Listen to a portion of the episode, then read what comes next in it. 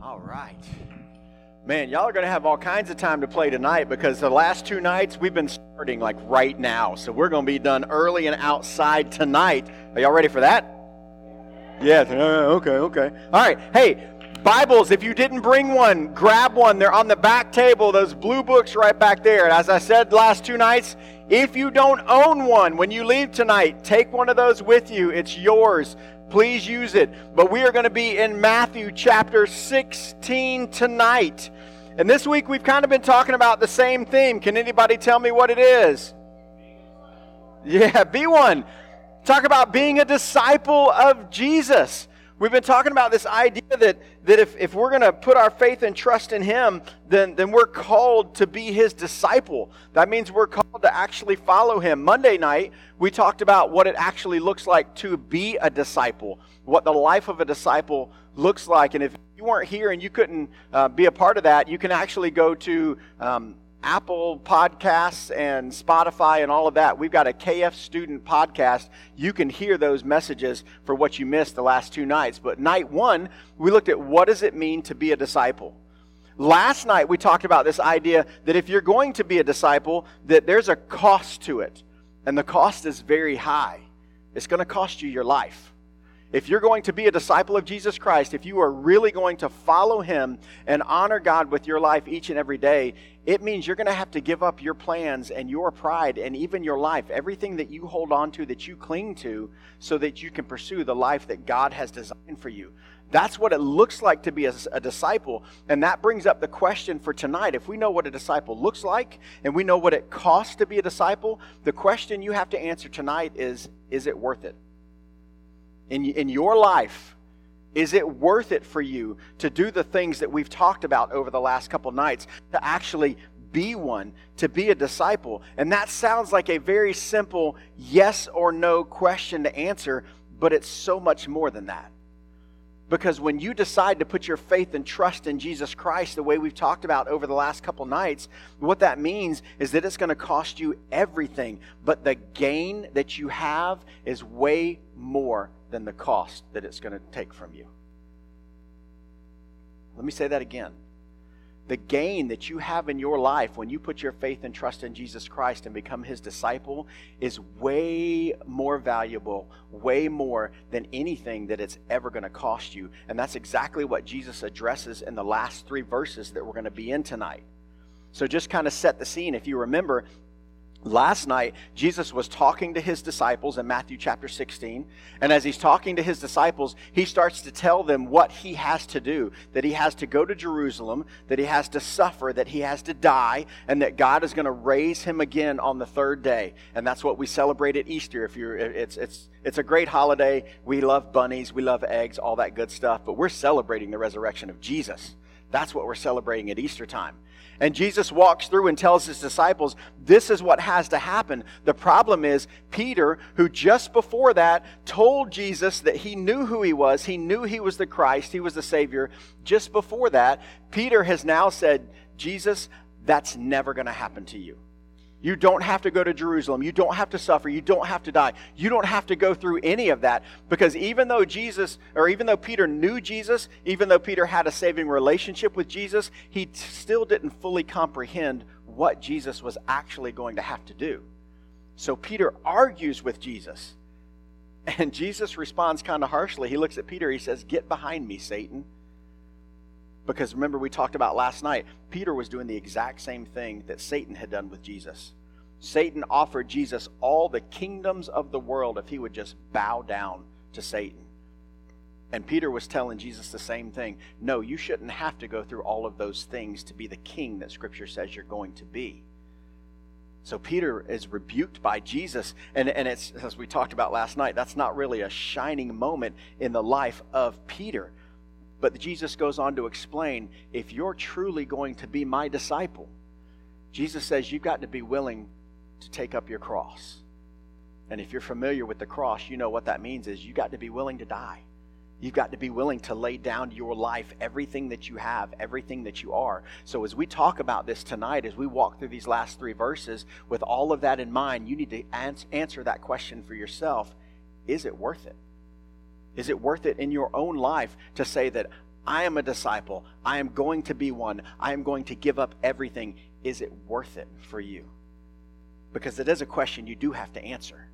Because if you say, you know what, I'm not ready to answer that yet, I'm not quite sure that's worth it, it is a yes or no question. So if your answer is not yes, your answer is no.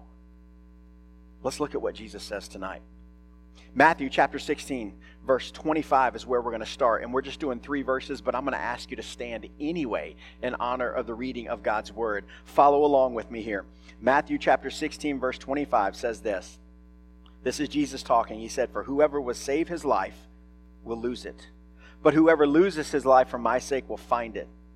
For what will it profit a man if he gains the whole world and forfeits his soul? Or what shall a man give in return for his soul? For the Son of Man is going to come with his angels in the glory of his Father, and then he will repay each person according to what he has done. Let's pray. God, again, we thank you for who you are. We thank you that we can come together and spend time in your word tonight, God. And I pray that you will help each one of us to, to be different, to be changed because we've been in your presence and we've been in your word, God. Help us to understand who you've called us to be and to be willing to answer that question tonight. Is it worth it to follow you? Is it worth it to be one of your disciples? It's in Jesus' name we pray. Amen. Go ahead and have a seat. So let's just walk through these three verses, okay? May not take us too long tonight, may take us longer. I don't know yet. We'll find out. So, Matthew 16, verse 25. Let me read that again. For whoever would save his life, but whoever loses his life for my sake will.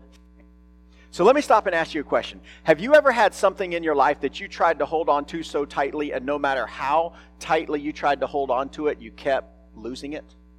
Anybody in here ever been to the beach? Have you ever taken a handful of sand while you're out in the waves and just tried to hold on to it? What happens to that sand? It goes away. That water comes back and forth and back and forth, and after a little while, you open your hand, and all of that sand that was in there is gone. Because no matter how hard you try to hold on to that handful of sand, the waves come and the water somehow works its way in between your fingers and in those little nooks and crannies, and it takes away everything you're holding on to so tightly. That, that's kind of a picture of what Jesus is talking about here when it comes to our life. Jesus is saying that, that when you try to hold on to everything in your life and choose not to follow Him, you need to understand that those things that you're holding on to, they're going to go away anyway. No matter how tight you hold them, no matter how hard you try to keep that grip, they're going to disappear. That's what he's trying to help us understand here as he walks through this.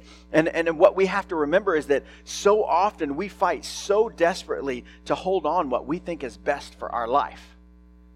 I mean, think about that for a second. Maybe there's been a time in your life already where you just knew, okay, God, this is the person you want me to be with. This is the thing you want me to do. This is the path you want me to pursue. And not much time later, you realize, oh my goodness, that's not who I was supposed to be holding on to or what I was supposed to be holding on to at all.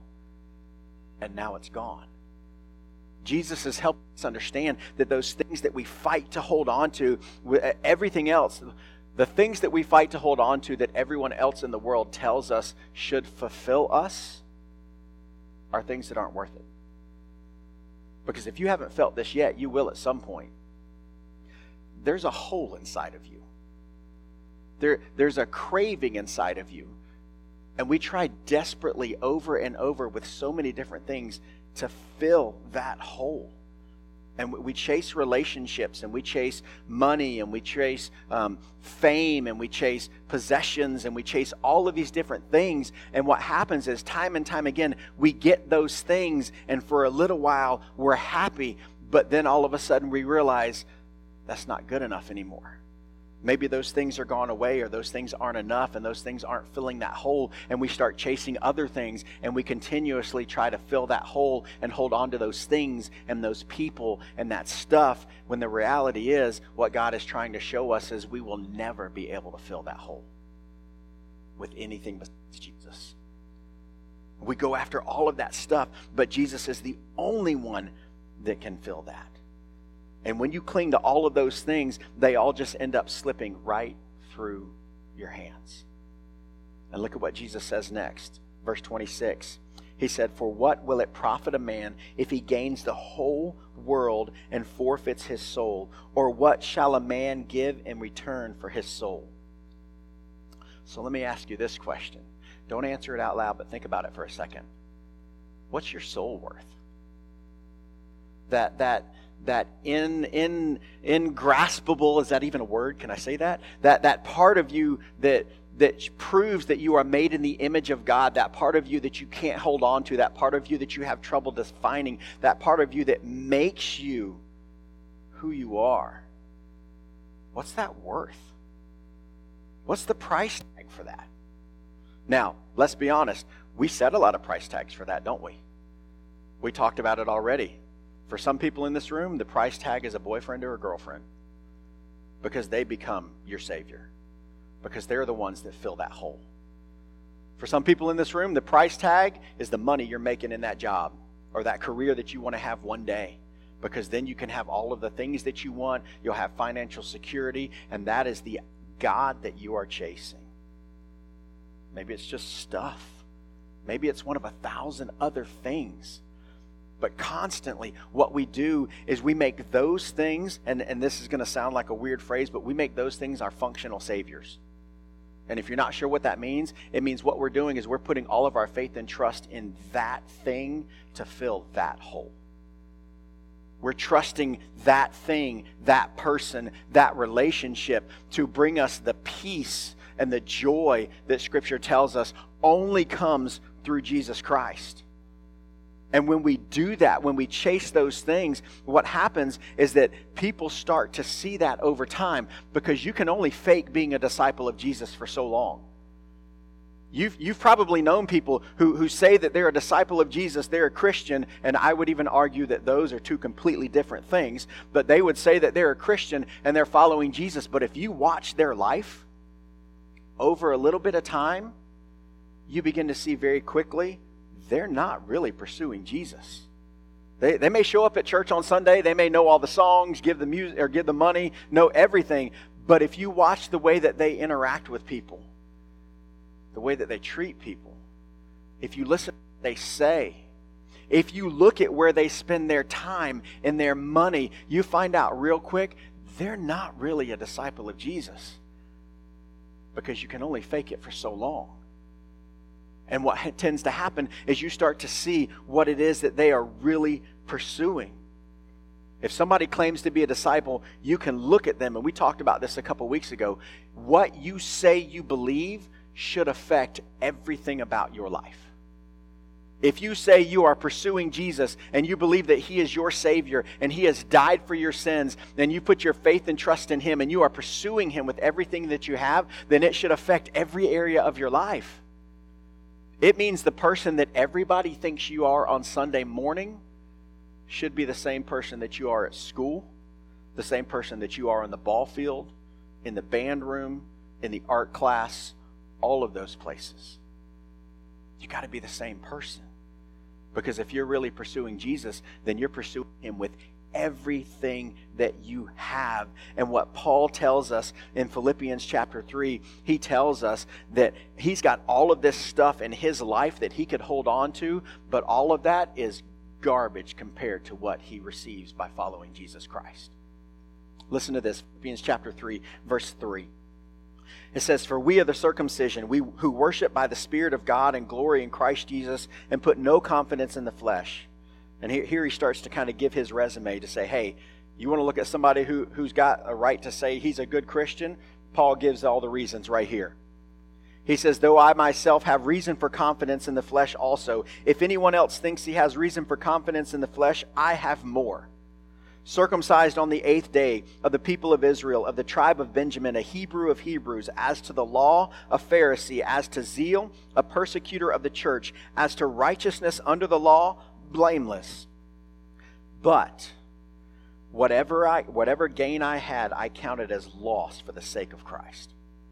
Indeed, I count everything as loss because of the surpassing worth of knowing Christ Jesus my Lord. For his sake I suffered the loss of all things and count them as rubbish in order that I may gain Christ and be found in him, not having a righteousness of my own that comes from the law, but that which through faith in Christ, the righteousness from God that depends on faith, that I may know him and the power of his resurrection, and may share in his sufferings, becoming like him in death, that by any means possible I may attain the resurrection from the dead. What he's saying there is that when it came to his reputation, when it came to his education, when it came to his qualifications as somebody who could follow God with his life, he had it all.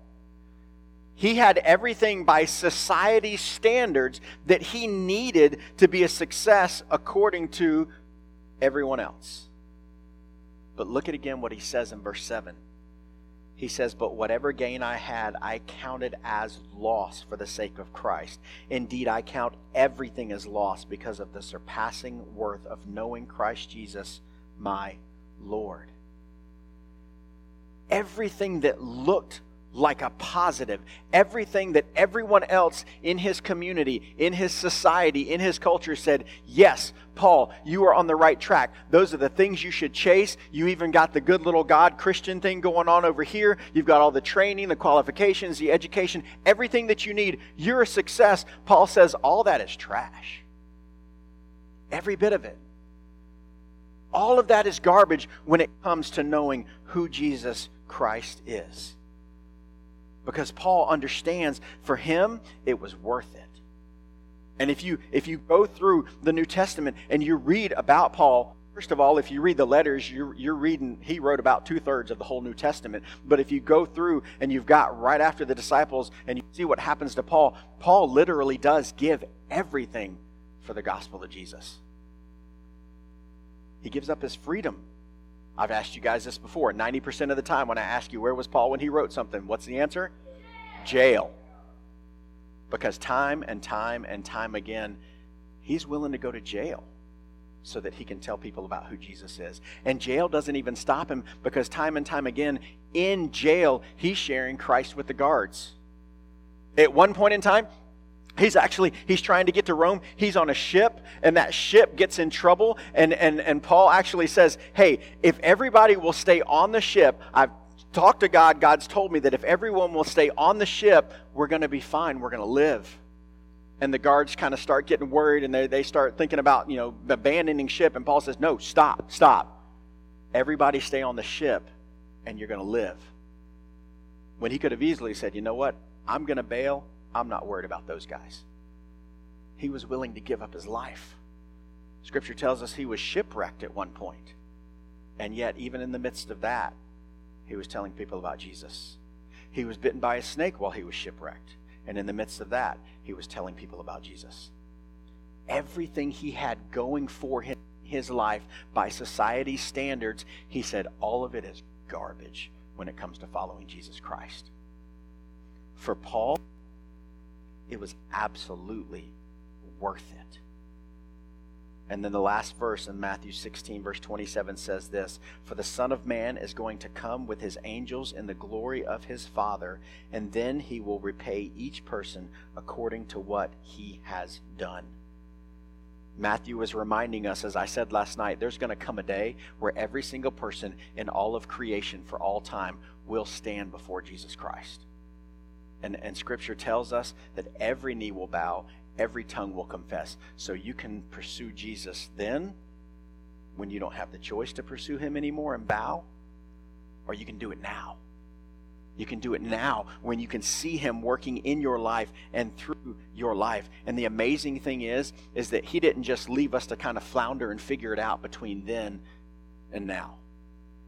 What he's done is he's given us as disciples, if you put your faith and trust in Jesus, scripture tells us that there's a promise that Jesus made to his disciples that holds true then, and it holds all the way through this moment and all the way until Christ comes back, like that verse says. And we see that promise in Acts chapter 1. It says this in verse 6. It says, When they had come together, they asked him, These are the disciples, Lord, will you at this time restore the kingdom of Israel? Now, let me stop there for a second. Jesus told the disciples, remember, he said, I'm going to go to Jerusalem, I'm going to suffer, I'm going to die, I'm going to rise again on the third day.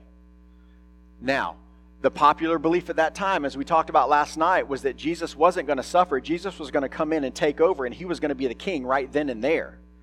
So, this, what's happening right here, what Jesus is saying, um, excuse me, or what's happening with the disciples when they're saying, Lord, will you at this time restore the kingdom to Israel? What has happened is Jesus has gone to Jerusalem, Jesus has died, Jesus has risen on the third day, and those disciples who have witnessed all of this, they have seen him fulfill the things that he said. They have seen him fulfill the prophecy from the Old Testament that we talked about last night. They're still looking at him and saying, That's great, but when are you going to be king? They're still thinking like the rest of society. Yes, they're disciples, but they still haven't gotten everything right about who Jesus is. And look at what happens next. In verse 7, it says, He said to them, It is not for you to know the times or seasons that the Father has fixed by His own authority, but you will receive power when the Holy Spirit has come upon you, and you will be my witnesses in Jerusalem and in all Judea and Samaria unto the end of the earth. So, what Jesus has done here is he's promised them hey, as my disciples, you're going to have the Holy Spirit to guide you. You're going to have the Holy Spirit to teach you. We talked about that on Monday night. Jesus made that promise to the disciples, and then Scripture tells us just a little bit further on a day they called Pentecost that all the disciples was ga- were gathered together, and Jesus or God actually sent the Holy Spirit to indwell them. And that, that sounds kind of weird. Some people hear that and they think, well, were they possessed? No, they weren't possessed. Scripture tells us that the Holy Spirit becomes a part of who we are. The Holy Spirit guides us. The Holy Spirit helps us to know who God is, helps us to understand God's word. And Jesus made that promise to them. And in the after he left, that's exactly what happened. The Holy Spirit came. And the Holy Spirit empowered them to be bold and courageous, and men who ran in fear, men who were afraid for their lives, all of a sudden were telling everybody about Jesus Christ because that's what the Holy Spirit does. We talked about what it cost you last night to be a disciple, but look at what you gain. You gain everything. You gain the power of God in your life. In fact, the book of Romans, chapter 8, verse 14, it says this For all who are led by the Spirit of God are sons of God. For you did not receive the spirit of slavery to fall back into fear, but you have received the spirit of adoption as sons, by whom we cry, Abba, Father. The Spirit Himself bears witness with our spirit that we are children of God, and if children, then heirs, heirs of God, and fellow heirs with Christ provided we suffer with him in order that we may also be glorified with him. For I consider that the sufferings of this present time are not worth comparing with the glory that is to be revealed to us. That tells us that when you put your faith and trust in Jesus Christ, when you decide to be one, to be a disciple, that the Holy Spirit moves into your life and empowers you emboldens you to tell people who Jesus is, gives you the ability to follow God, gives you the ability to tell other people about who Jesus is and to begin to live a life that honors Him. Now, let me clarify something. It uses the word here, it says you're adopted as sons. Ladies, that goes for you too.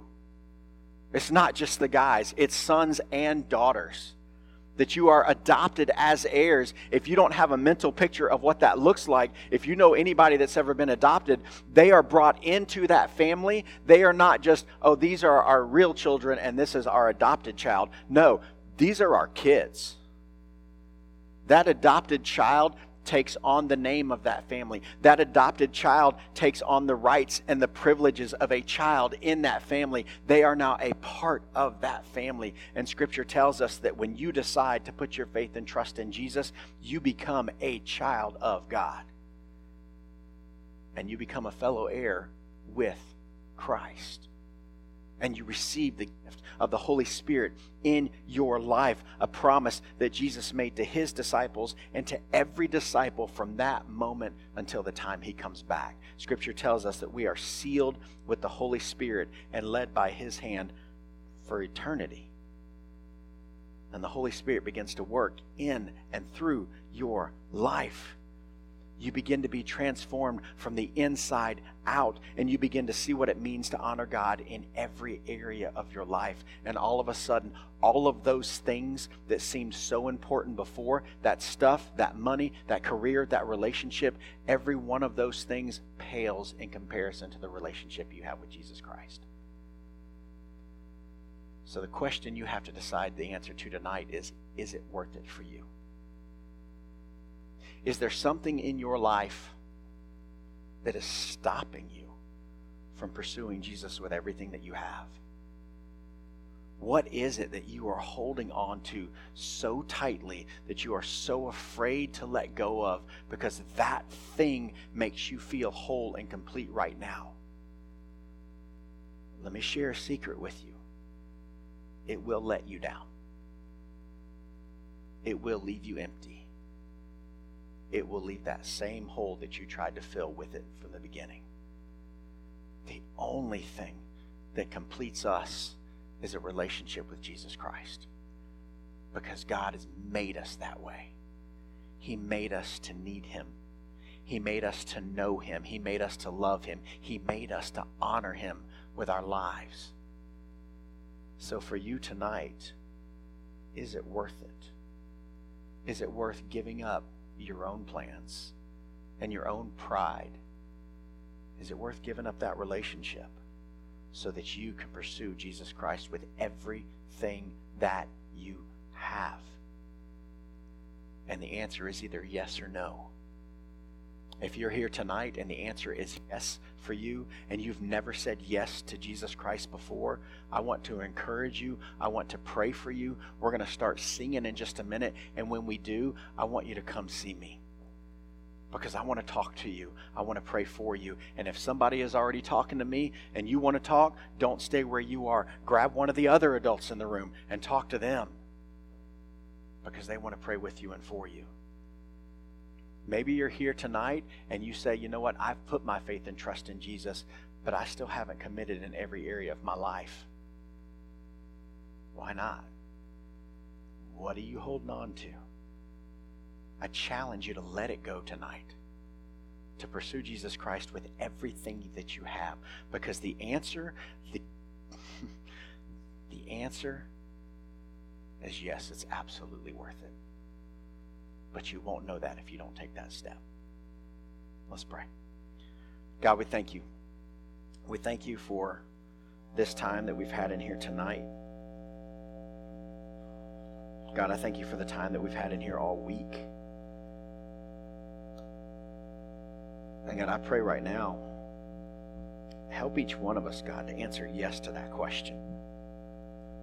Help each one of us to, to see from your word, God, and anything that we would hold on to, anything that we try to pursue other than your son Jesus, God is still going to leave us empty. My God, I pray for every single person in this room right now. Lord, I would pray if there's anybody in here tonight, God, and they know that they have not put their faith and trust in you, God. They've been struggling, they've been searching, they've been looking for something else to fill that void that only a relationship with you pray you'll give them the courage tonight to lay those other things down and grab a hold of your son Jesus and never let go.